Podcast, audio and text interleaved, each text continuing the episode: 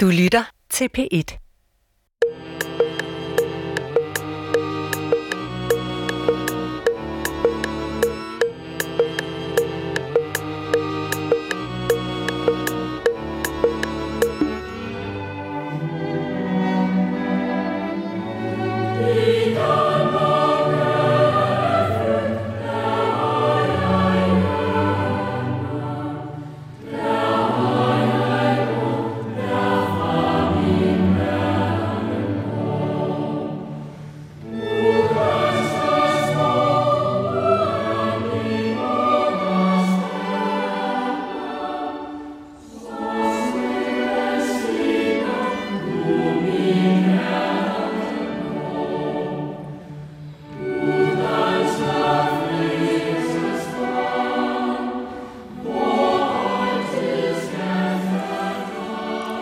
Goddag, mit navn er Peter Lund Madsen, og rigtig hjertelig velkommen til Hjernekassen på P et.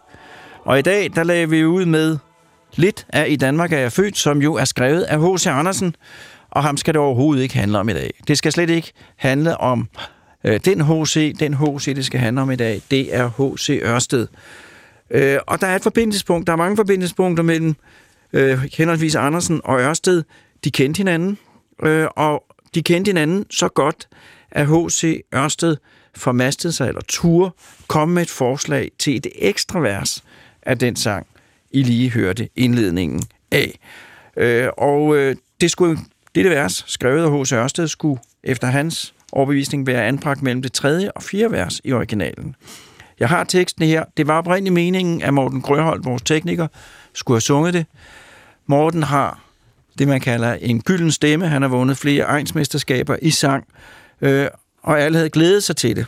Men øh, på grund af coronasituationen, så kan vi simpelthen ikke tillade, selv ikke med mundbind, at der bliver sunget i lokalet. Øh, så jeg vil recitere, øh, og jeg vil recitere Ørsteds øh, vers, som jo er en hyldest til det, vi også hylder her på Hjernekassen. En hyldest til videnskab, opdagelser og det at blive klogere på verden. Det kommer her. Se, tankelyn gik ud fra danske hjerner og lyste for den hele hvide jord. De vendte øjet op mod himlens stjerner og ned i løndomskraftens dunkle spor. Du danske, friske strand, hvor øjet frit omsvæver og frie blik til tankeflugt os hæver. Dig elsker jeg, Danmark, mit fædreland.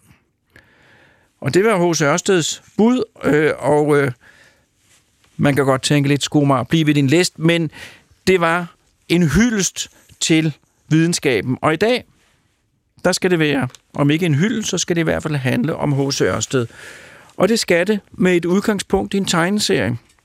Fordi sidste år, to tusind og tyve, der var det to hundrede års året for H C. Ørsteds store opdagelse, elektromagnetismen, og i den anledning blev der udgivet et tegneseriealbum om H C. Ørsted, hans liv, hans opdagelser og hans virke. Og jeg har her i studiet tre af de mennesker, eller de tre mennesker, som øh, var med i øh, skabelsen af det her tegneserieværk. Og jeg vil gerne sige velkommen til mine gæster, Jens Olaf Pepke Pedersen, Ingo Milton og Susie Bæk. Velkommen til jer. Tak. I dag skal det handle om H C. Ørsted. Velkommen til lytterne. Velkommen til Hjernekassen på P et. Du lytter til Hjernekassen på P et med Peter Lund Madsen. Og øh, det var Morten Krøholt, der kom til at trykke lidt forkert på knappen.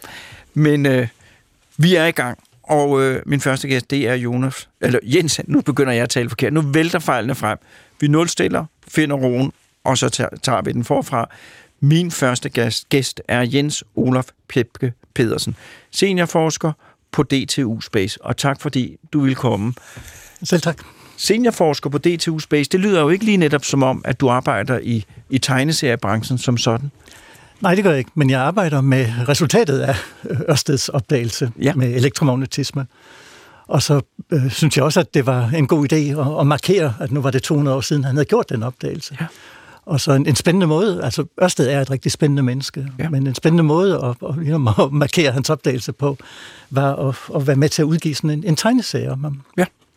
Men du er, du er seniorforsker. Hvad har du arbejdet med, og hvad arbejder du med? Jamen, jeg arbejder især med anvendelsen af satellitdata.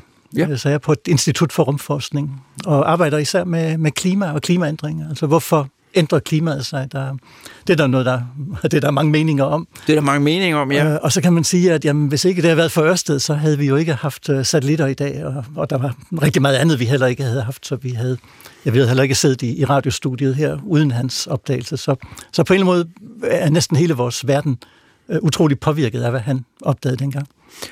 Så hvordan blev du en del af det her tegneserieprojekt? Jamen, jeg blev en del af det, fordi at jeg er faktisk med i et selskab, som Ørsted oprettede i atten fireogtyve, der stadigvæk eksisterer, Selskabet til Naturlands Udbredelse, som selvfølgelig gerne ville markere det her jubilæum. Og så har jeg altid været meget fascineret af Ørsted, så jeg tænkte, jamen, en måde at nå ud til et nyt publikum på, kunne jo være at beskrive hans liv i, i form af en tegneserie. Og så kontaktede jeg så Susie Bæk og Ingo Milton og fik dem med på ideen. Det var en god idé. Vil du så ikke fortælle mig og lytterne om, hvem var, hvem var denne Hans Christian Ørsted, som vækker så store hengivne følelser? Ikke kun hos dig, men hos mange andre.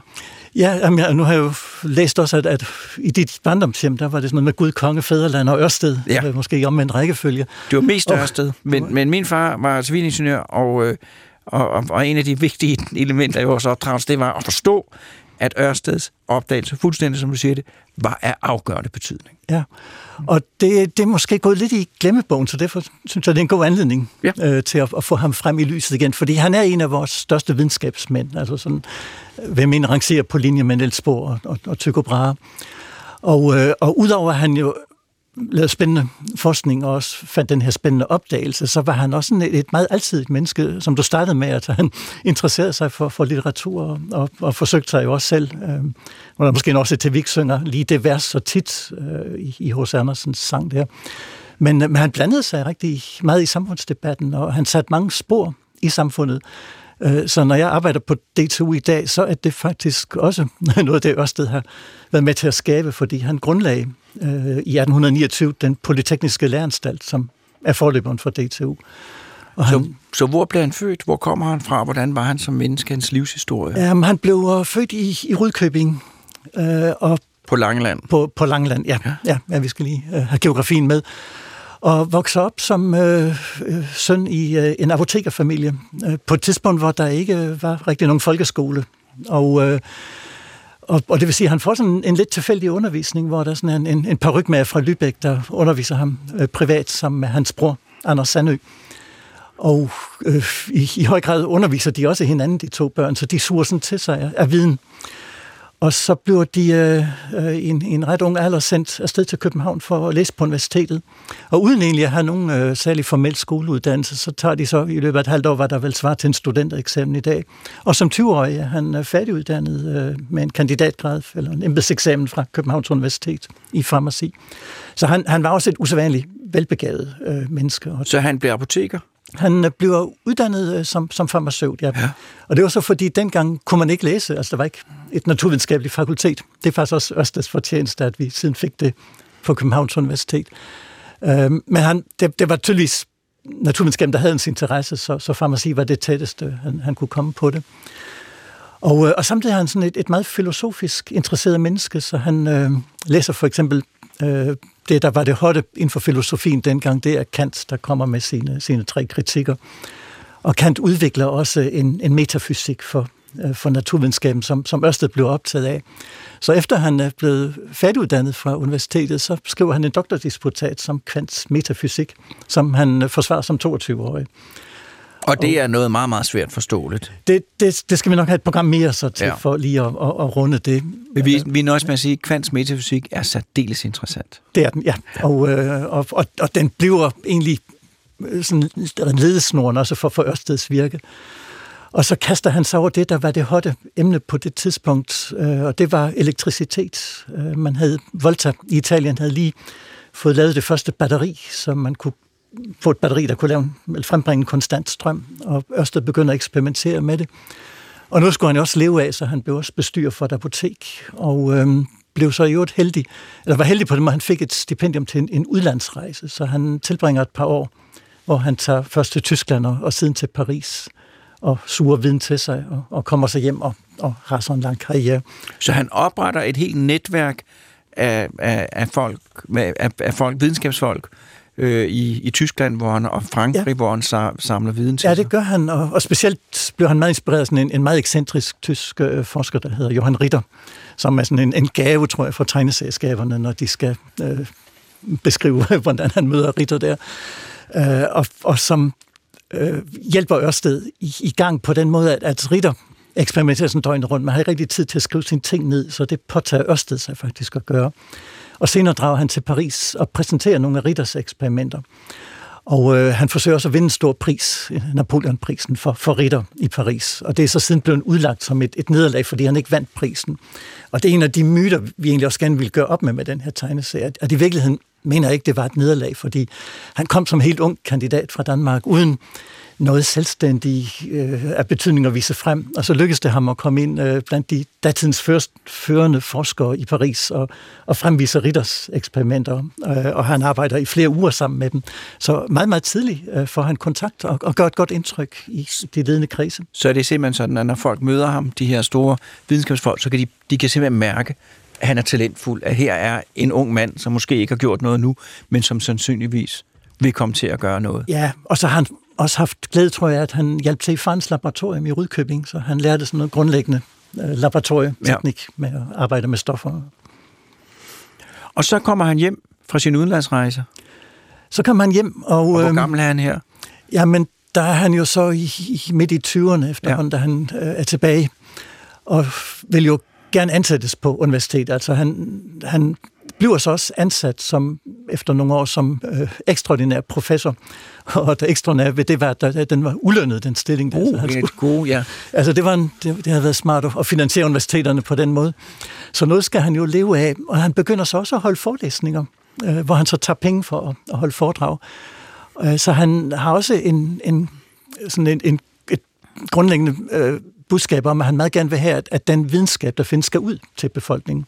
Så, så helt i det her programs ånd, ja. så føler han også, at det er sådan en opgave at formidle øh, viden, og, og især også at få den anvendt i samfundet. Så, så det, det er noget af det, der optager ham. Øh, men han har også, han har også, også problemer med at få sin økonomi til at hænge sammen, indtil han på et tidspunkt bliver ordinær professor og får en løn for det, han laver. Men en, en, en overgang deler han job med mig, der er en foredragsholder simpelthen. Det er han, og om, han opretter jo også det selskab, der findes i dag. Det er så godt nok noget senere, men, øh, men altså han øh, arbejder i mange år meget aktivt med at holde foredrag, holder forskellige foredrag om ugen, øh, og er meget begejstret over, at der også kommer fruentimmer til hans øh, forelæsninger der, så, øh, så han kommer ud med sine ting der. Og han er åbenbart også en, en dygtig foredragsholder, og han kan... Samtidig med, at han holder fra, der kan han også fremvise eksperimenter og så videre, så, så folk vil gerne underholdes af ham. Og så bliver han, får han sin lønnede faste ansættelse på universitetet.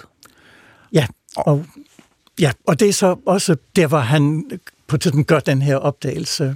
Og øh, det, det tror jeg nu, det Ingo øh, gerne vil fortælle historien om derefter, men, men det er der, hvor han opdager, at der er en sammenhæng mellem elektricitet og magnetisme, som man indtil da havde tænkt på som to helt adskilte kræfter. Og, og det er noget af det, der er epokegørende i, i fysikkens historie, at, at to kræfter, man egentlig ikke troede havde noget med hinanden at gøre, den viser han, at det er i virkeligheden øh, et resultat af den samme underliggende kraft. Og det var også helt i tråd med hans filosofiske holdning, at han troede, øh, at naturen på en eller anden måde var, var styret sådan en meget simpel underliggende kraft. Og, og så på en måde var han ikke så overrasket over, at han fandt den der sammenhæng, fordi det var egentlig også, hvad han havde forventet ud fra hans, hans filosofi. Og sjovt nok, kan man sige, i dag er det måske lidt underligt, at han sådan lod sig styre af en, af en filosofisk tankegang.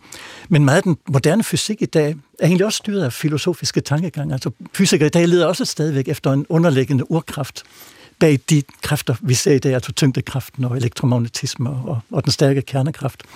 Så, så egentlig arbejder mange fysikere i dag helt i Ørsteds ånd. Men en af de ting, jeg synes, der var fascinerende ved at læse tegneserien, det var, at man blev mindet om, hvordan det var, Hvor, us, eller hvor, hvor ukendt terrænet var, før man fik de her opdagelser. Øh, før, altså nu ved jeg, altså jeg var vokset op med magnetisme og elektricitet, det hænger sammen, og det, sådan har det bare altid været. Øh, og, og elektricitet, det er det og det og det. Men det er jo alt sammen noget, man har fundet ud af, og indtil man finder ud af det, så er der jo mange ting, som er indlysende i dag, som er fuldstændig øh, uforståelige. Ja. Og der er det, han så sætter en, en, en vigtig erkendelse ind der. Ja, og, og det er også især det, han, han bliver husket for og, og kendt for, at han bliver mødt, bliver han jo verdensberømt på det tidspunkt. Men jeg tror, det gælder for meget forskning, at når man først har knækket koden eller gennemskuddet en sammenhæng, så bagefter siger alle sammen, at det var jo trivielt, og det var ja. jo ikke så svært. Men, men det er jo ikke altid... Det er ikke så nemt at få den idé, at hvad man skal søge efter, fordi man kan jo godt sige, at han eksperimenterede. Men for at eksperimentere, skal man også have en idé om, hvad det er, man leder efter. Så vi går jo ikke bare ud og, og måler i det blinde, så det er jo også styret af nogle idéer om, hvad det er, vi gerne vil finde. Og, og der var ikke mange andre, tror jeg, end Ørsted, der havde tænkt på, at der var den her forbindelse. Og, og derfor fandt han også sammenhænget, fordi det var det, han ledte efter. Og så bliver han verdensberømt, så han bliver i hvert fald han bliver verdensberømt, ikke?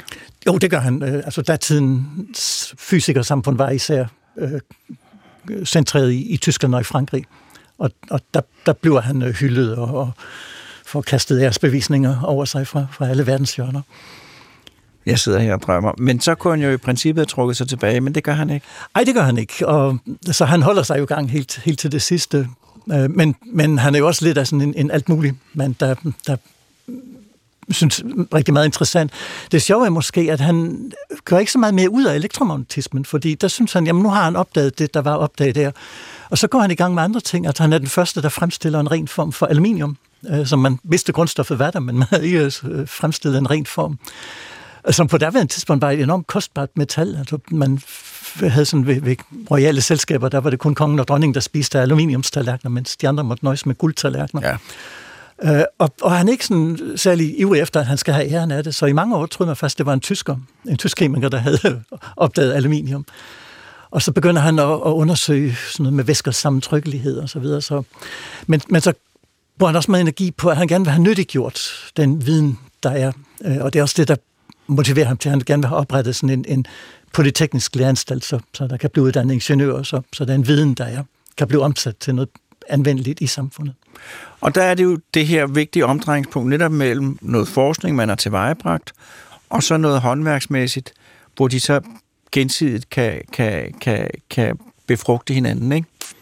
Jamen det er det, og man siger, det er jo også det, som, som måske stadigvæk er ånden på D T U, at øh, man kan sige, der er mange, der er mange forskere, der, der finder et eller andet problem, men der skal også være nogen, der finder løsningen på problemerne. Så, så meget af D T U's forskning er jo stadigvæk drevet i, i Ørsteds ånd, at, at den viden, der er, skal nyttiggøres på, på en eller anden måde. Og der var han jo meget interesseret i, at det var med udgangspunkt i viden, og så kom håndværket senere, eller hvordan var det? Ja, altså han var i hvert fald meget optaget af, at, at Øh, brugt viden på at, at forbedre levevilkårene i landet, så, så er det bare sådan noget som, hvordan man dyrker kartofler, øh, baserer sig også på viden, så, så det var også vigtigt for ham, at den viden kom ud, og, og det selskab, han oprettede, var også i gang med at, at udbrede viden om, hvordan man dyrker sukkerrå, og han var sådan optaget, hvilken, hvilken plov er den mest effektive, så, så det var sådan meget, det var på et meget lavpraktisk plan der. Meget ingeniøragtigt, kan man sige. Ja, jamen, det er det. Ja. Og, så han er en mand, som har bidraget til verden med, med, med en opdagelse, som er meget, meget vigtig, og så også bidraget til samfundet med generelt at sørge for videnskabens udbredelse, og konkret blandt andet øh, at sørge for, at det, der nu er D T U, Danmarks Tekniske Universitet, forløberen for det blev grundlagt, ingeniøruddannelsen. Ja, som man kan sige, selvom han ikke havde gjort sin opdagelse, så, så tror jeg stadigvæk, han ville være en person, som vi husker i dag. Øh, så, så på den måde har han sat øh, spor i, i samfundet. Men hvordan var han som menneske? Øhm, jamen, han... Øh, jeg ved ikke, om, han har jo nok ikke været nem at, at måske at bo sammen med, fordi han jo var så engageret i sin forskning der. Og øh, der er også en af de historier, vi har med i, i tegneserien, er jo, at han bliver jo forlovet øh, i en meget ung alder, øh, inden lige han tager afsted på sin udlandsrejse. Og der tager han jo afsted i, i nogle år. Det var, det var ikke sådan, man kom hjem øh, i, i weekenden dengang. Og, og der, der tror jeg nok, han, han ikke rigtig tænkte over, der sad en, en, en forlovet der i København og ventede på ham. Og, og efter han blev træt af at vente, så hun op, ophævede faktisk forlovelsen. Ja. Så det var, det var i hvert fald et nederlag øh, for Ørsted. Og så har han jo også været, været en, der gerne ville hjælpe andre. Så han fungerede som en mentor for mange unge. Også det, at han tager sådan en H C. Andersen under sine vinger, som jo har været enormt irriterende, der sådan regner hele borgerskabet på døren. Og det lykkedes ham også at komme ind sådan i, i Ørsteds hjem, hvor han får sådan fast der om ugen, hvor han spiser til middag med, med Ørsted der. Og, og Andersen, han var sådan meget skrøbeligt gemyt, så Ørsted må sådan nogle gange trøste ham, når, når kritikken har været for hård. Og, øh, og, øh, så, så på den måde har han jo altså, været, et, et, altså, været et, et meget spændende menneske, ja. men, men også en, jeg tror ikke, han sådan var, var bange for at, at, også at hjælpe andre, som han jo også selv var blevet hjulpet i starten, da han skulle have midler til at ja. tage sine rejser til udlandet. Jamen, øh, tusind tak. Jens Olaf, det er at vi kommer tilbage. Men nu ved jeg lidt mere om H C. Ørsted. Du lytter til Hjernekassen på P et med Peter Lund Madsen. Og i dag der handler det om H C. Ørsted, og det handler også øh, om noget, vi ikke har hørt så meget om, om den tegneserie, der er kommet, der beskriver hans liv. Og min næste gæst, det er Ingo Milton, som har øh, titlen tegneserieskaber. Øh, hvordan blev du, kom du ind i det her projekt med at lave en tegneserie om H C. Ørsted? Ja, det var egentlig, øh, fordi jeg, øh, jeg, jeg kender den øh, forlægger, som endte med at, at udgive øh, tegneserien, og, øh, og det var gennem ham, jeg øh, fik kendskab til Jens Olafs øh, manuskript, og, øh, og det var, jeg var tændt med det samme, fordi det er oplagt at, øh, at fortælle om Ørsted i, i tegneserieform, synes jeg. Og hvad har din rolle været i projektet? Altså i, i første omgang har jeg øh, øh, skrevet øh, et manuskript ud i, i, i sider og, øh, og, og øh, layoutet det øh, i nogen grad. Men, men jeg må indrømme, at jeg blev så øh, optaget af at læse kilderne, at, øh, at jeg, jeg brugte så meget tid på det, at jeg altså kom bagefter, og så jeg, så jeg måtte så bede om hjælp fra, fra Susie øh, for overhovedet at, at, at, at komme i gang med det her. Øh, og det er altså Susie, der har lavet det meste af, af tegnearbejdet og layoutarbejdet. Øh, men men vi, har, vi har jo snakket meget sammen om, om det, og hvordan det skulle. Hvordan det skulle lægges sammen, men altså, så det er ligesom... Hvis man skal lave en film eller sådan noget, man laver først et manuskript, og så disponerer man det, og så tegner man det til allersidst. Ja, det kan godt minde om det, det ja. vil jeg sige, ja. Men hvorfor blev du så, hvad var, du blev så fascineret af med, med H C. Ørsted? Jamen, kendte du til ham før? Øh, kun rent overfladisk, ja. altså kun hvad man har hørt i, i fysiktemerne og højrehåndsreglen og det der. Men, men da man så sådan, øh, først begynder at, at dykke ned i kilderne, så, er det, så, så, så bliver det interessant på sådan en, en detaljeret måde. Altså... Øh, Altså for eksempel, hvis, hvis man ser på selve hans opdagelse, altså vi, vi ved, at vi ved altså, at han har, han har fandt ud af, at der var den her sammenhæng mellem øh, elektricitet og magnetisme, fordi han så kompasnålen bevæge sig. Men hvordan foregik det så egentlig? Ja. Uh, og, og, og, og vi ved, vi ved temmelig præcist, hvornår det første skete. Det var nemlig øh, under et, øh, et foredrag, et, et aftenforedrag i, i Nørregade øh, i København i april atten tyve. Og, og som vi har hørt, så Ørsted, han var en erfaren foredragsholder, øh, øh, og det her var altså de offentlige foredrag, som Københavns øh, bedste borgere kunne købe billet til, dem som var interesseret i de seneste landvindinger inden for naturvidenskab. Øh, og, og overskriften på den her foredragsrække, den var altså, og hold nu fast, den var elektricitet, galvanisme og magnetisme.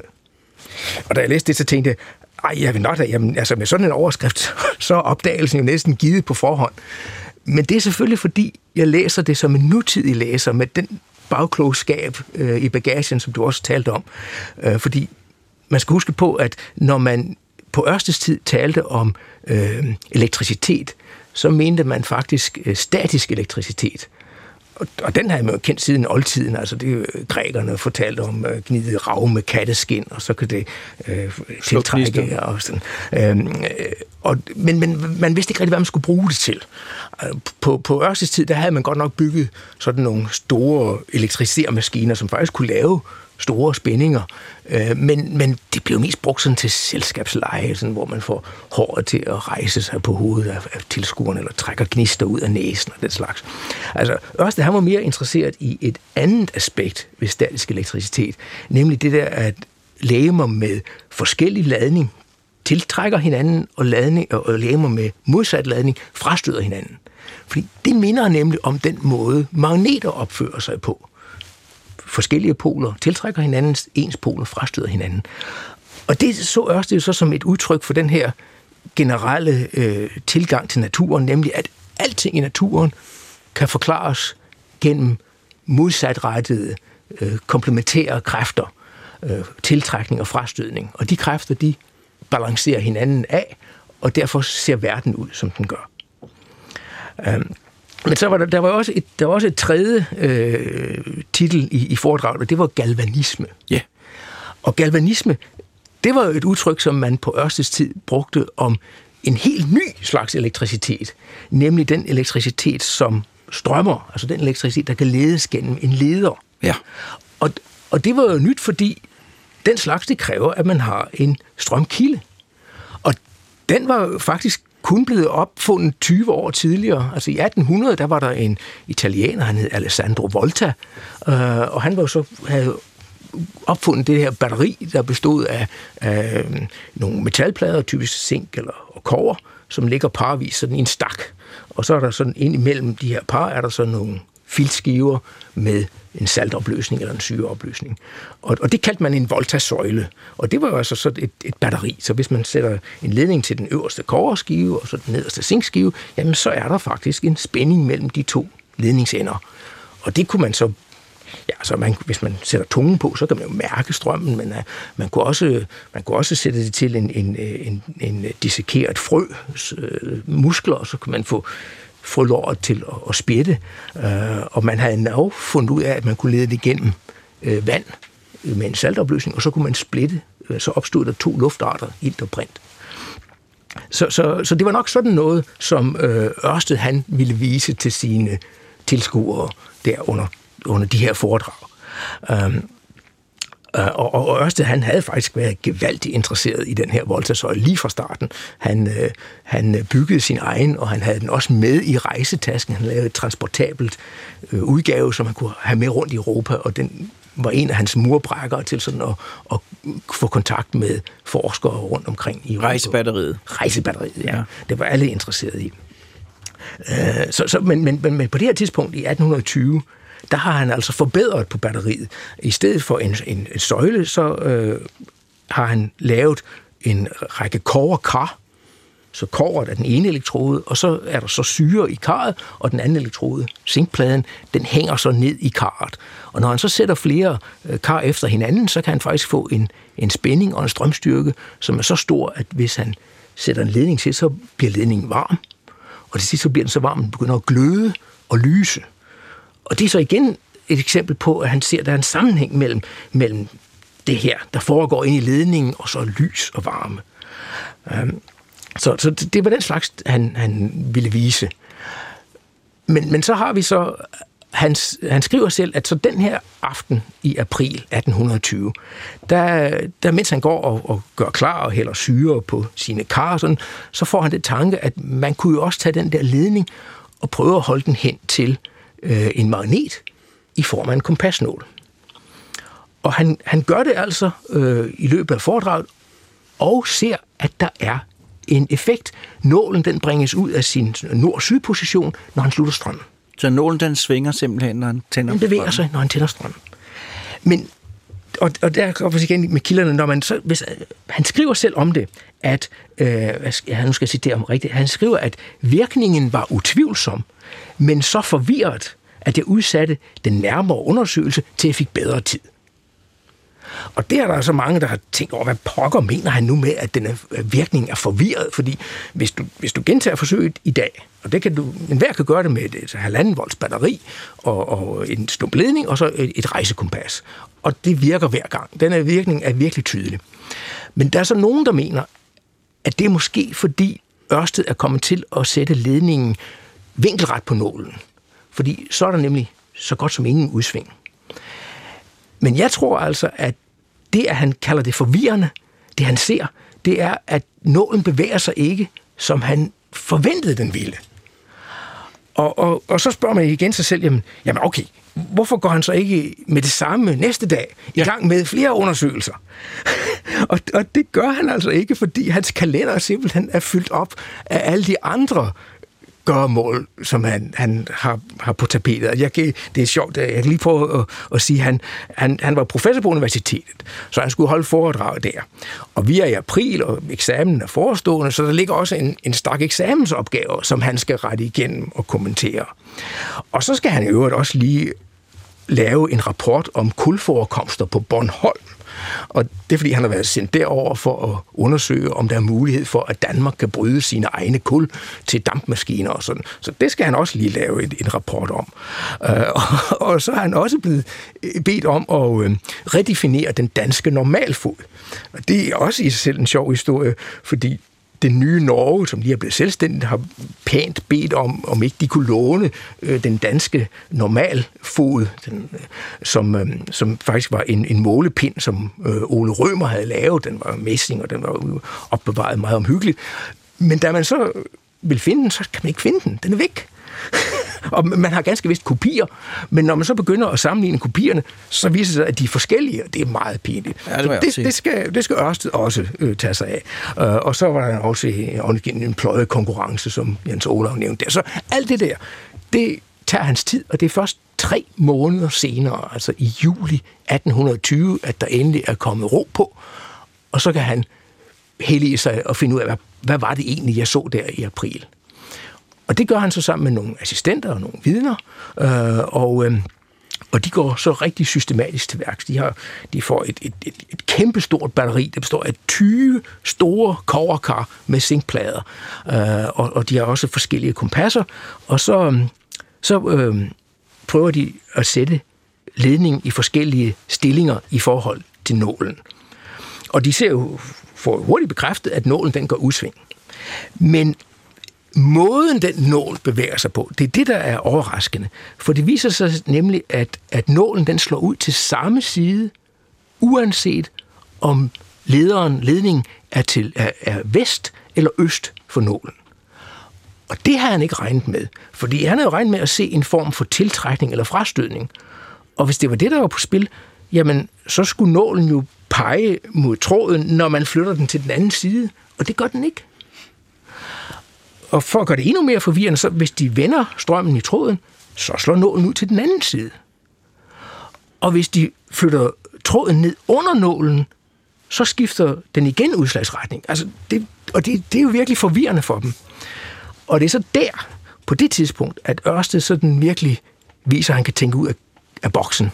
Fordi han indser, at det her, det kan kun forklares ved, at der opstår et magnetfelt eller om, omkring ledningen, som bevæger sig i en, en cirkel, altså som et, et ringformet magnetfelt omkring ledningen. Og, og det er usædvanligt. Det har man aldrig set før. Så det, det er lige... godt tænkt. Det er godt tænkt. Det er godt tænkt. Hvor man står der, og jeg kan godt for... jeg er ikke fordi, nu jeg, jeg er ikke Ørsted, men jeg kan godt forestille mig, at jeg har gået rundt der med de der observationer og ved at blive sindssyg, fordi der er en forklaring. Man ved, der er en forklaring, ikke?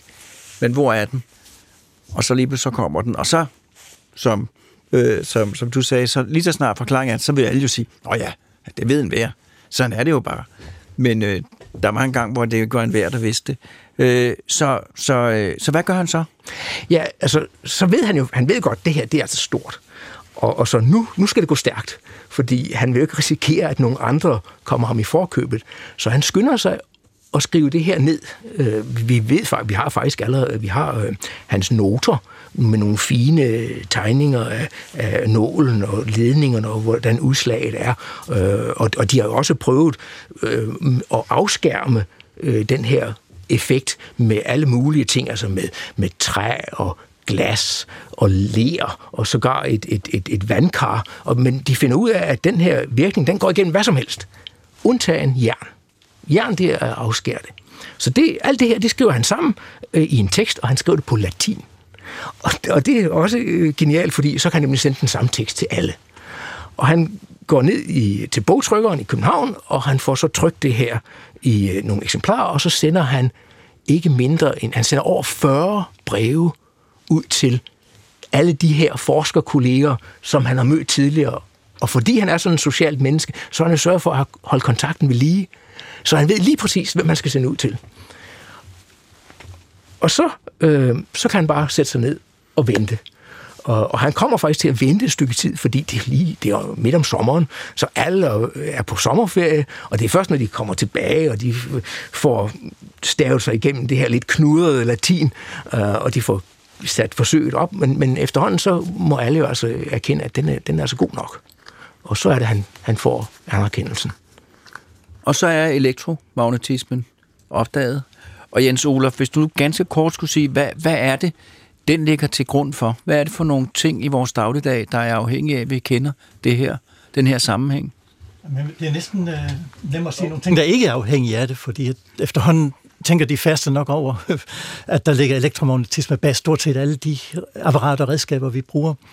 Men altså bare, som jeg nævnte før, til vores, at bruge en mobiltelefon, det kunne ikke have lade sig gøre uden elektromagnetisme, og det at sende radio og, og fjernsyn, og altså, det er stort set de fleste af de ting, vi har i hjemmet, ville ikke have, have været der, og det, at man kan producere strøm og, og bygge kraftværker, bygger jo grundlæggende også alt sammen på elektromagnetisme. Og hans store held var jo, at det var nemt at reproducere. Hvis du havde strømmen og magneten, så kan vi jo gå hjem, som du sagde, og lave det selv, ikke? Ja, ja. Og i dag, i dag er det jo ekstra nemt, men altså allerede dengang var det også meget hurtigt, man fik det bekræftet. Og jeg tror også i starten, var, i hvert fald i Frankrig, var der sådan en skepsis over for, om det nu også kunne passe. Men de kunne så meget hurtigt opvise om, at, ja. at, at, at den var god nok. Og han skrev den jo også på latin, fordi at franskmændene, de ville ikke læse tysk, og tyskerne ville ikke læse fransk. Og alting var dengang, som det stadigvæk er, at, at der er altid sådan lidt, lidt småfnider rundt omkring. Øh... Jamen altså, Ingo, tusind tak, øh, og nu skal vi have en jingle. Du lytter til Hjernekassen på P et med Peter Lund Madsen. Og i dag handler det om H C. Ørsted, og det handler øh, også om noget, vi skal tale om nu, nemlig en tegneserie, der er blevet ja. lavet, der fortæller om hans liv, og hvordan... Øh, hvordan? Hvordan det gik for hvordan, sig. Hvordan jeg kom ind i billedet. Ja. Øh, og du, du er jo Susie Bæk, og du er tegneserietegner og, og forfatter. Ja. ja. Og øh, ja, vi kender jo hinanden, for, øh, Jens Olaf og mig, fra Weekendavisen, fordi øh, vi begge to havde, jeg havde været tegner for Weekendavisen, lavet en tegneserie, der hedder X Libris. Og Ingo, han er jo en rigtig gammel, ham er jeg kendt fra Råd og Kongestid, så øh, vi blev et godt makkerpar alle tre. Øh, nu er vi heldigvis alle sammen interesseret i historie. Jeg har dog ikke den der dybe kendskab til Ørsted, som både Jens Olaf og Ingo har. Øh, Men mellem det der meget, meget grundige researchmateriale, som Jens Olaf kom med, og, og også Ingo, så, og så til den færdige tegning, der ligger så mellemlaget øh, historieskrivningen, altså øh, fortællingen, fiktionen, dramatikken. Øh, Hvor og det, det stod, tog du dig af? Det tog jeg mig af sammen med Ingo, og så skulle vi give de her historier fylde. Og hvordan gør man det? Fordi man kan få en masse faktorer ind, men hvordan, hvordan agerer de? Hvordan, hvordan, hvordan er de som mennesker? Hvordan bliver de levende? Og så skal man selvfølgelig bruge en masse bifigurer. Det kan være historiske, det kan være fiktive, og det skal ligesom spille op til, til Hans Christian Ørsted, ikke? Og, og, og give ham. Så der kommer en historie ud af det. Et eksempel, det kan være for eksempel, man skal jo være, man skal jo være loyal mod, mod den historiske virkelighed. Og samtidig skal det være fantasifuldt og spændende.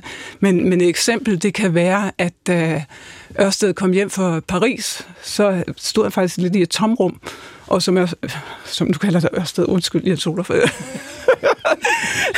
Jens Olaf fortalte, så øh, finder han ud af, at han vil øh, lave videnskabelige demonstrationer.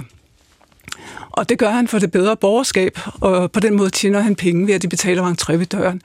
Og han får en pæn succes med det, og hans største hofnummer, det er, at han demonstrerer Chladnis klangfigur. Og det er sådan et instrument, han låner nemlig en stor instrumentsamling af gode venner, og øh, hans hofnummer der med at vise Chladnis klangfigur, det er sådan et instrument, der består af nogle metalplader, de øh, femten centimeter i diameter, øh, de kan være runde, stjerneformede, firkantede, hvad som helst. Sådan fire, fire styks forskellige former, der er monteret på sådan en lille træsøjle, og så på et bræt.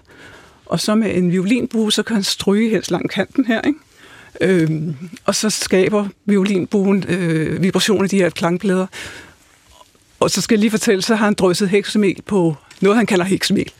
på de her klangplader. Og så med violinbogen, så stryger han langs øh, de her øh, metalplader, og så danner de nogle vibrationer, som får heksepulver til at, at danne nogle geometriske figurer. Og det vækker stor lykke. Det, det er visuelt. Øh, folk kan se det, de kan forstå det, og det ser mystisk ud. Og, øh, og han får altså, Ørsted, han får øh, stor succes, som sagt, med, med din, sine videnskabelige demonstrationer. Og han skriver ned til sin gode ven Ritter og siger, at, at det, det går forrygende godt, der er fulde huse, og der kommer så, sågar damer til stedet. Og, og de her damer, de kommer oven i købet igen flere gange, og der er specielt en, som kommer igennem, og hun hedder Charlotte, og hun er syv år yngre end ham, får man også at vide. Desværre så øh, er selve Ørsteds brev gået tabt, men vi har Ritters svar. Og ud af dem, så kan man sådan tolke, hvad det er, Ørsted havde sagt, og, og, og han er altså stor fokus mod hende der, Charlotte der. Øh, og så, så, øh, så Ritter, han foreslår, at der kan være kønsopdelte, han kan jo lave kønsopdelte øh, øh, demonstrationer, fordi så kan han tage den bly Charlotte lidt nærmere i øjesyn. Øh, men hvordan der har været en flirt, og hvordan flirtede man i starten af attenhundredetallet? Folk var jo meget, man gik ikke bare sådan hen til hinanden. Hvordan har de flirtet, og hvad er der sket der? Og så tænker jeg, jamen, hvad hvis nu øh, H C. Ørsted vil blære sig lidt med de her klangfigurer her, og så imponerer han lidt ved at sige, jeg kan stave dit navn ved, ved at lave nogle ved det her sådan, øh, Chladnis klangfigur her, øh, og ved at lave fire C'er. Og så tænkte jeg, kan vidste, at man overhovedet kan lave fire C'er, men der har man jo heldigvis Google, og man kan godt lave fire C'er på de her klangfigurer. Og så tænkte den må vi, den må vi. Det har sikkert imponeret hende, at han har lavet sådan nogle der. Det har da det været er, et godt scoretrik. Det er et godt scoretrik. Jeg aner ikke, om, jeg aner ikke om, det, om det skete i virkeligheden, men det kunne være sket. Og det er det her, fantasien må gå hånd i hånd med, med virkeligheden. Der hvor, der, hvor virkeligheden stopper, der må vi træde til. En, men, nå, undskyld. Nej, du skal ikke undskylde. øh, men altså, det er jo, det må være... Nej, nu spørger jeg. Er det lidt som at lave en film med, man har et manuskript, ja, og så skal man jo disponere hver... Det må være et gigant arbejde, ja, at skulle disponere. Vi har hundrede... Hvor mange sider er der? halvfjerds sider? Der, eller sådan. Jeg tror, der er... Ja, der er tres. Altså, nu er det heldigvis sådan i dag, at... Øh, der er, det er ikke så begrænset, hvor meget et album skal være på. Nej. Så vi har sådan lidt plus-minus. Ja. Så den, det problem var der ikke. Så, så vi skulle bare tænde ud af boksen, og så selvfølgelig skal man lave en, øh, en udvælgelse. Altså, hvad, hvad kan vi have med? Hvad kan vi ikke have med? Hvad, hvad, hvad er rigtigt? Du vil meget gerne have Grundtvig med, og det er jeg også rigtig glad for, at vi har fået med. Og jeg ville rigtig gerne have Anders Sandø Ørsted med, altså lillebroren, som også var sådan en begavelse og blev jurist, og også sådan en historisk... Øh, hans, hans statue står nede i Ørstedsparken også.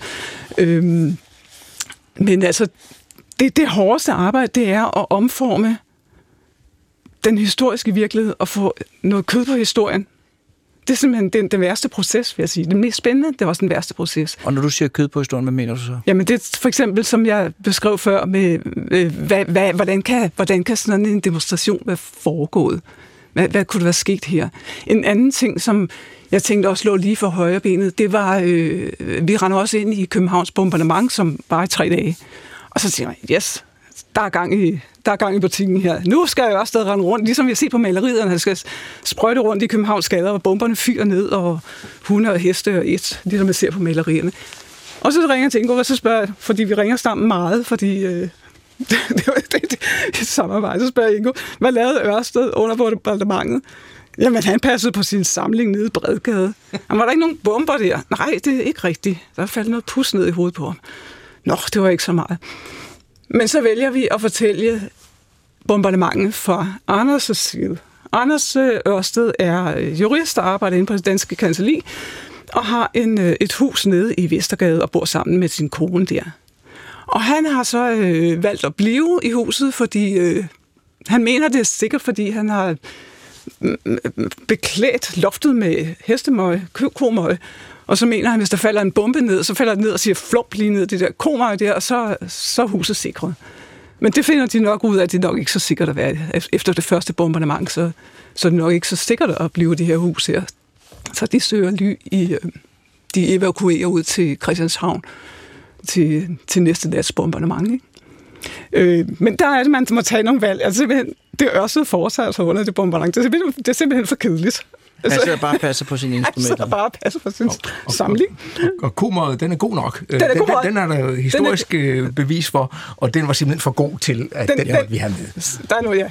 Det er nogle gange, får man rigtig god hjælp af historien, ikke? Så det, at der er en bunden opgave, at der er nogle historiske faktorer, det, jamen, det binder en, øh, men, men det giver også en masse gaver.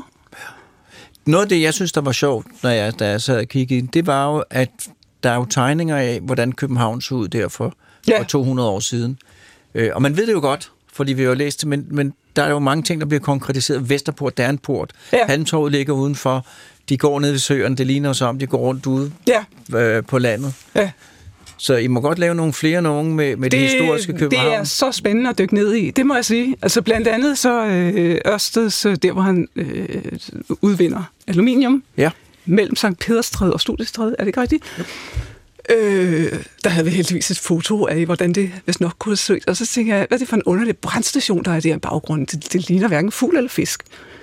Og vi snakker igen i telefonen, hvad er det for en brandstation, man kan se? Så viser sig, det er ikke brandstationen, det er udbombet Frokirke. Simpelthen, øh, øh, England har slået hatten af Frokirke, så, så det står bare som sådan en firkant tilbage. Og det, det passer jo godt, fordi altså, det var efter bombardementet. Så det er fint nok. Så står den der mærkelige brandstation der. Den må vi have med, helt klart. Men, øh, men, men hvor lang tid tager det at lave sådan en tegneserie? Oha. Hvor lang tid? Øh, altså, det er svært at måle, fordi nu har jeg jo fået hjælpere på, ikke? Altså, eller vi, vi har været det tremandsværk, det her, ikke? Men nu, nu, nu laver jeg en anden tegneserie, som, som foregår i det gamle Egypten, og der, der er min tommelfingerregel at skrive og researche og, og, og disponere siderne øh, og tegne og farvelægge. Der tager det jo sammenlagt et års arbejde fuldtids. For, for sådan ja. En. Men nu, nu er det jo mindre, fordi jeg har hjælpere, øh, vi er sammen, ikke? Og hvad der tager længst tid? Er det at tegne det? Mm, nej, det kan altså også være det at skrive det, synes jeg. Skrivningen er den sværeste proces, og kan også tage rigtig lang tid. det var, og så, så, så bliver tegningen, den bliver så... Øh, jamen, den er også en, en spændende proces, helt klart. Og, men, men der kører man lidt mere på rutinen. Og farvelægning også på, allermest på rutinen. Men, men, men, men det at finde på historien er ligesom det... Og det, det, det tager tid. Ja. Ja. Nu vil jeg spørge alle tre, er der nogen... Er der nogen altså, øh, H C. Andersen optræder den her øh, tegneserie. Øh, er der er nogle andre historiske epoker eller figurer, det, man, kunne, man kunne lave tegneseriehæfter om? Vi snakker lidt om, om Rømer og sådan noget, ikke? Og Tycho Brahe. Jo, ja, men der er jo mange... Og der er jo masser af det fat på, ikke? Videnskabsfolk, der godt kunne fortjene en tegneserie, så, så Tycho Brahe og Ole Rømer ville ja. Være de næste på listen, eller Niels Stensen. Jeg har lige købt en, jeg har lige købt en bog om hjernen på engelsk. Den starter med to siders hyldest til, til Steno. Så jeg tænkte, det var godt. Øh, det må være en god bog, men jeg er ikke kommet længere. øh, øh, nej, men jeg synes jo, at det, der gør det spændende, det er jo en, en, en enormt god måde at formidle på, hvordan verden så ud. Mm. Dengang København så ud. Man er ikke bundet af, at der skal være fotografier alle steder. Man kan se på fotografier og transponere det ned. Øh, og så hele den der, synes jeg, erkendelse, som man nogle gange har brug for det der med, at det er ikke ret lang tid siden, at man ikke vidste meget af det, vi ved i dag, mm. og hvor anderledes verden er, når man ikke ved det. Øhm, så, øh, så jeg vil jo kun opfordre jer, men, men jeg kan fornemme, at det er H C. Ørsted, der er den nemmeste at blive hengiven overfor, eller hvad? Jeg vil sige, øh, altså Niels Stensen ville også være en, en, en spændende person, øh, så, så jeg vil sige, der, der er sådan set materialer nok, det er mere om, om tegnerne har tid. Der er masser af gode ting. Så hvis, hvis det tager et år at lave en tegneserie, så men vi har der, vi har der en lille projekt i vi, vi har et projekt i gang om en ny tegneserie, som ja. Bliver en slags fortsættelse på den måde, den kommer til at handle mere om, om om de der enhedstanker, der er i fysikken og, ja. Og i naturen. Altså, Ørsted var meget drevet af den der filosofiske tanke om, at der var sådan en underliggende urkraft, Og han talte jo meget sådan om, om samfoldighed i naturen, og det er desværre et af de ord. Han opfandt mange ord, men det er de ord, der er gået lidt i glemmebogen. Så i dag snakker vi om, om mangfoldighed, hvor vi alle sammen skal have sådan en særbehandling, men, øh, men altså Ørsted var meget optaget af, at tingene sådan passede sammen og hørte sammen, så han, han skrev meget sådan om, om samfoldigheden. Samfundssind, samfoldighed. Samfoldighed, ja. ja. Så det var et af de Ørstedord, der godt kunne måske fortjene en renæssance i dag. Ja. Jeg synes, han, nu kan jeg ikke engang huske det, men hans, hans forslag til ordet for aluminium, det, der foretrækker jeg faktisk aluminium. Ja, jeg mener, det var lær, ja, han fandt på. Lær, ja. ja der, der, der, det, var ikke, det var ikke alle ord, der... der Nej, øh, men rumfang er jo et fantastisk ord. Det er det, og vægtfylde. Og ja. Det var som der fandt på, som ilt og brint. Ja. Øh, har vi så... og, og, og hvordan fandt han på det? Eller ilt? Jamen, det kom... Øh, Fordi, igen, han havde den idé om, at der var sådan de der modsatrettede kræfter i naturen, så han mente, der var sådan en, en, en kraft, der var sådan en, en tændkraft, og så en, en anden kraft, der var en ildkraft. Ja. Så det med, at, at noget kunne brænde, øh, det blev så til brint, og noget med, at det der kunne, øh, kunne nære en, en brand, det blev så til, til ilt. Ja. Øh, så, så der var en, en, en tanke bag ved det. Der er mange, jeg gerne ville hø- have, have, have tegneserier om. Øh, øh, det kan jeg godt sige. Niels Bohr. Øh, selvfølgelig, ikke? øh, og så og Rømer og Tycho Brahe, Tycho Brahe og Steno. Dem vil jeg alle sammen. Dem vil jeg, der, der. Ole Rømer og Tycho Brahe, der er problemet nok, at der er ikke der er ikke så mange kilder, eller, eller kilderne er mere sekundære. Det, noget af det fantastiske ved Ørsted var ja. At finde ud af alle de breve, han har skrevet, altså, og ja. Det har ligesom været en indgang til ham. Ja. Der er der ikke så mange billeder fra, fra, fra dem. Nej. Fordi det er jo noget af det, at man kan se se, hvordan det så ud, øh, uden at være begrænset til, øh, til billeder. Øh, jamen altså, hvis nu, at, at, man, at man skulle øh, sammenligne, eller hvis man nu skulle sige, det H C. Ørsted har gjort øh, for Danmark med noget andet, hvad, hvad, hvad vil de så tænke på? Altså tænker på, hvis man skulle sammenligne ham med en anden. Nej, for der findes sikkert ikke, men han, han, har, han havde den der evne til både at gøre store opdagelser og hjælpe hjælpe andre frem, og så også være en samfundsborger, som øh, han virker ud fra, hvad jeg har hørt, det er rimelig generøs.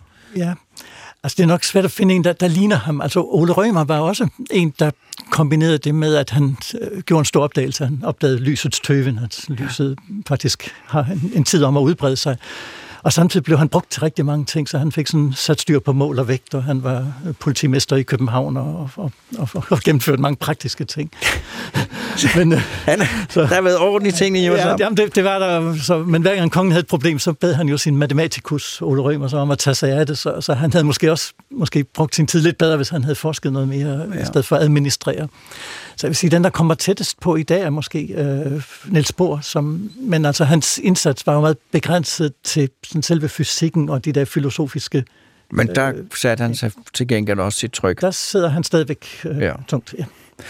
Tegneserie, er det, det bliver det sidste spørgsmål, er det, er, det, er det på vej ud, når vi har fået computerspil og sådan noget der, eller er det... Nej, det har været sagt i mange år, men det synes jeg ikke. Ja, tværtimod, så synes jeg, der blomstrer mange tegneserier frem nu. Ja. Det er på vej ind. Det er på vej ind, der. Altså, tegneserier er jo, er jo er, efter min mening en helt fantastisk udtryksform, fordi det, det kombinerer jo altså, tekst og billeder, og, og, og man kan øh, fortælle, eller teksten og billederne... Øh, fortælle den samme historie, men de kan også fortælle den modsatte historie. Øh, og, og, og fordi man læ- læseren bliver involveret på en, en helt en, en måde, ligesom man med bøger, så det er, ja, der, er ingen, der er ikke den ting, man ikke kan kommunikere i en tegneserie, synes jeg. Det er jeg meget, bare, ja, undskyld. Undskyld, nej, det er jo en billig måde at fortælle. Altså, vi skal jo ikke, vi skal jo ikke som film have statister og heste og alt muligt nej, andet. Vi tegner bare de der kæmpe her. Du, du bliver som, hesten, ja. ja. ja. Min morfar, han sagde, at det var noget farligt noget, fordi at vi ville aldrig komme til at læse en bog, mig og min bror. Det var dengang, det ja. var datidens computerspil. Nu skal vi stoppe. Tiden er gået. Tusind tak, fordi I kom. Ja. Tak ja. til Morten Krøholt, som trykkede på alle knapper, der skulle til.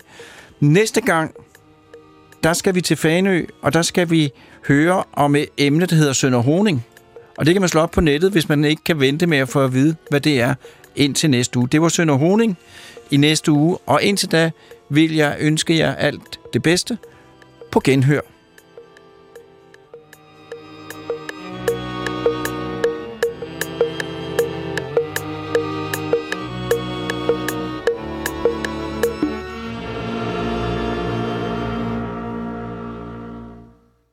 Hør flere podcasts fra P et i appen D R Lyd.